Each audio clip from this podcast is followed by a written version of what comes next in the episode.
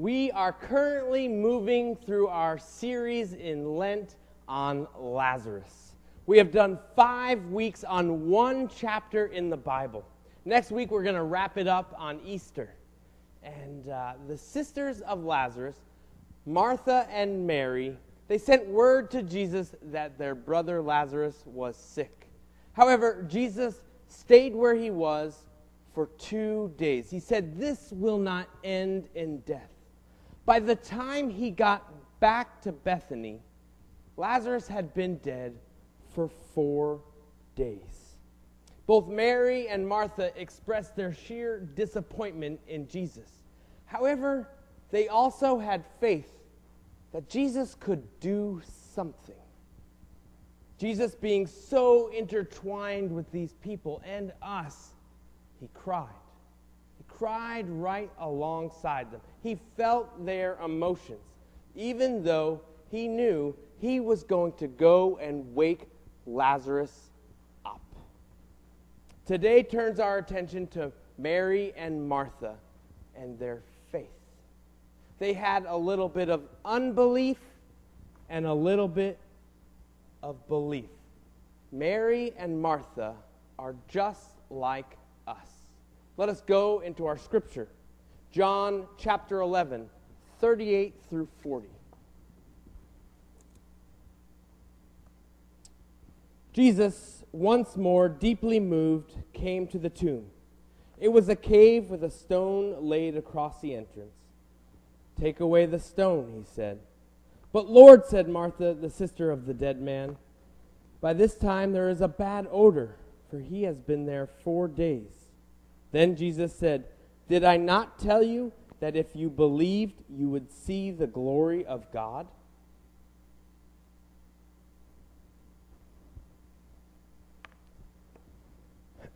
As most of you know, I like to run.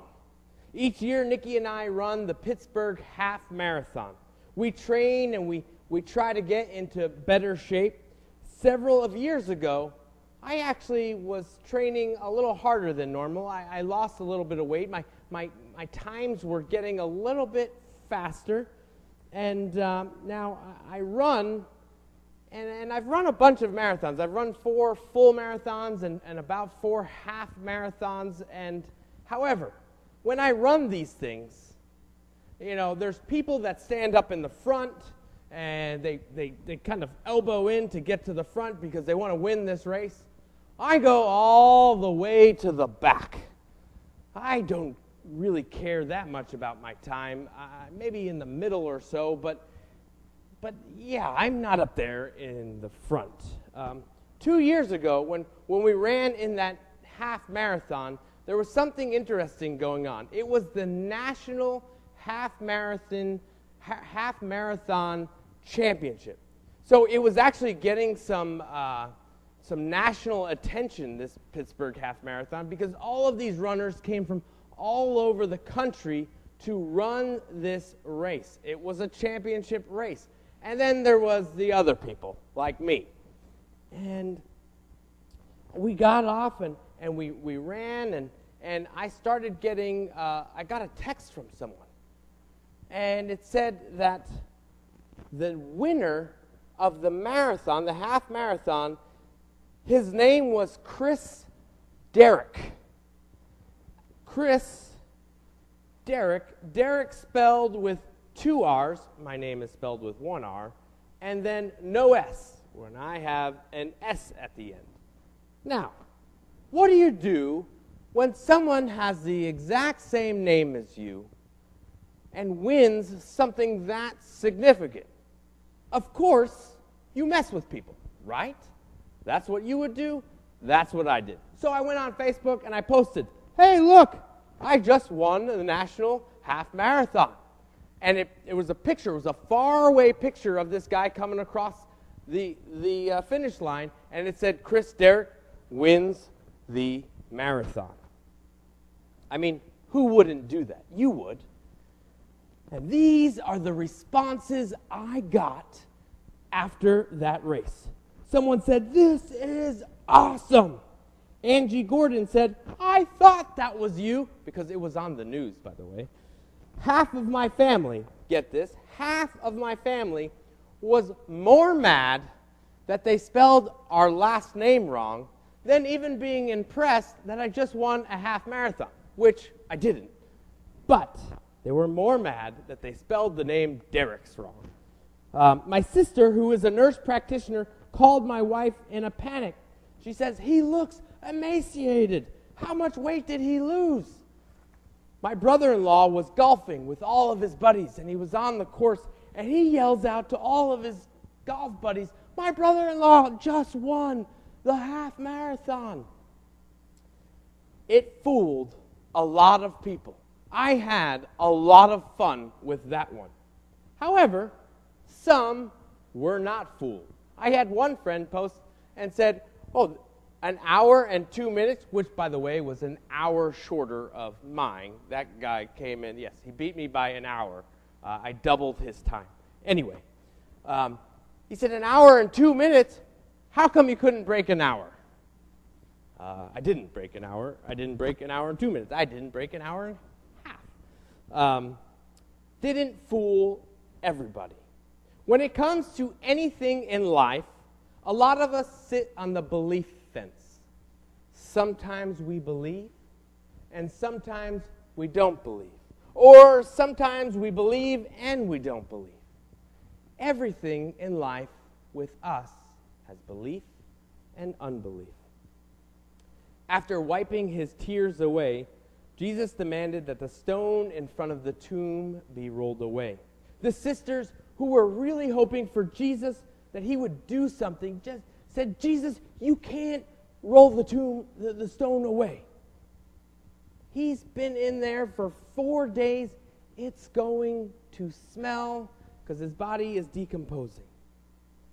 I mean, who would want to experience the death of their brother again? They laid their brother to rest. They rolled the stone in front. They left them there. They're now trying to move on. They don't want to experience that again. they said, Jesus, we don't want to experience that again. Don't roll that stone away. They had a little bit of unbelief that Jesus was able to do anything with their brother. Jesus said, Did I not tell you that if you believed, you would see the glory of God? You know, we do this thing when we read the Bible. We often step back. And when Jesus corrects somebody, we say, Yeah, Jesus, how could they, how could they not believe that Jesus is going to do this? How could you question Jesus and what he's going to do? And so we stand like on the side of Jesus, say, Yeah, yeah, yeah, yeah. But the way the Bible's actually written is we are these people. We are Mary and Martha that don't want the stone to be rolled away because we don't believe that Jesus can actually do anything.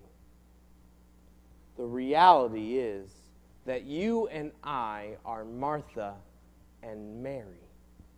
Sometimes we believe, and other times we do not believe. My friend Steve, who did a series on this, said it in this really neat way, and, and I loved it. Uh, the beauty of this story is that the miracle of life is not dependent on the faith of those sisters.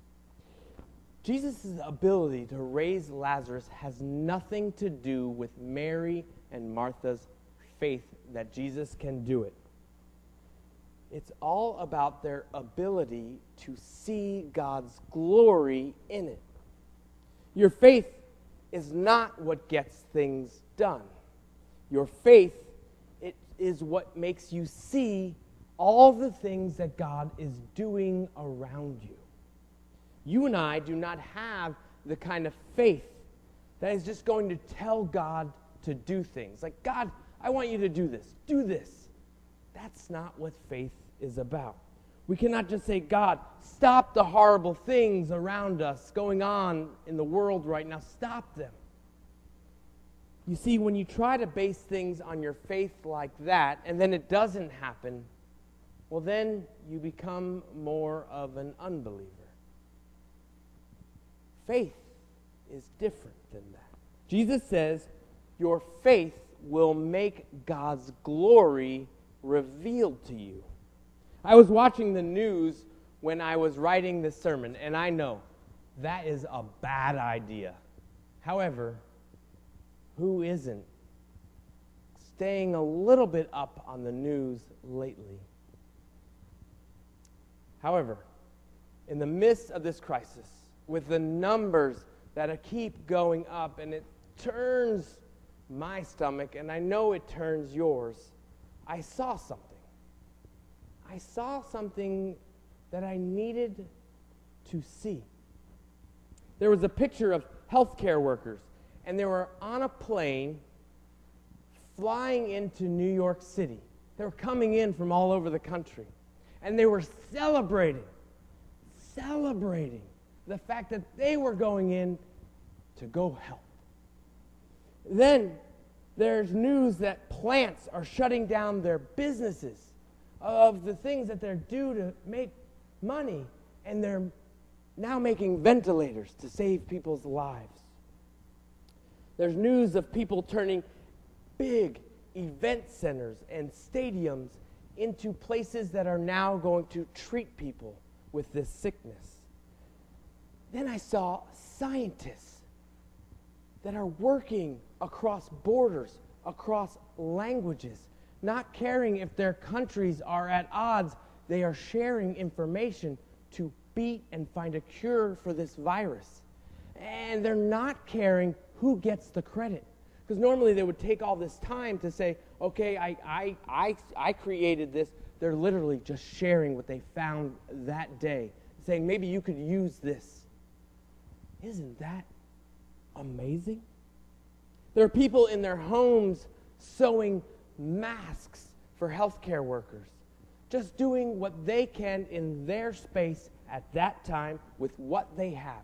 There are families that instead of sitting at home and, and watching Netflix are going out finding people that should not be leaving their homes, going get food for them and bringing it to their houses. Over and over and over. I keep seeing these things, and it's amazing. There's belief, and then there's unbelief. Faith in Jesus is putting your hope and your trust that He is going to do miracles without us. He doesn't need our small faith to do miracles. Faith is stepping back and noticing that God is doing something all around us without us, but He's using us in the meantime. A nation that was once at odds, and I get it, we still are kind of at odds, but people are not caring with who voted for who, they are just going and stepping out and helping their neighbor. There's something amazing going on around us. Look at what is going on in the midst of terrible pain. Jesus is here. He is doing things with or without our faith. Jesus said, Didn't I tell you that if you believed, that you would see the glory of God all around you? See, I always thought it was the faith of Martha and Mary that woke Lazarus up. But the true agent was always Jesus. Jesus is doing miracles all around us. Do you have the faith to see it? Let us open up our eyes and notice the things that are going on around us. Faith gives us the ability to see that there is something amazing. Because Jesus said, Didn't I tell you that if you had faith, God's glory would be revealed? Something is going on that is way bigger than us. Do you believe?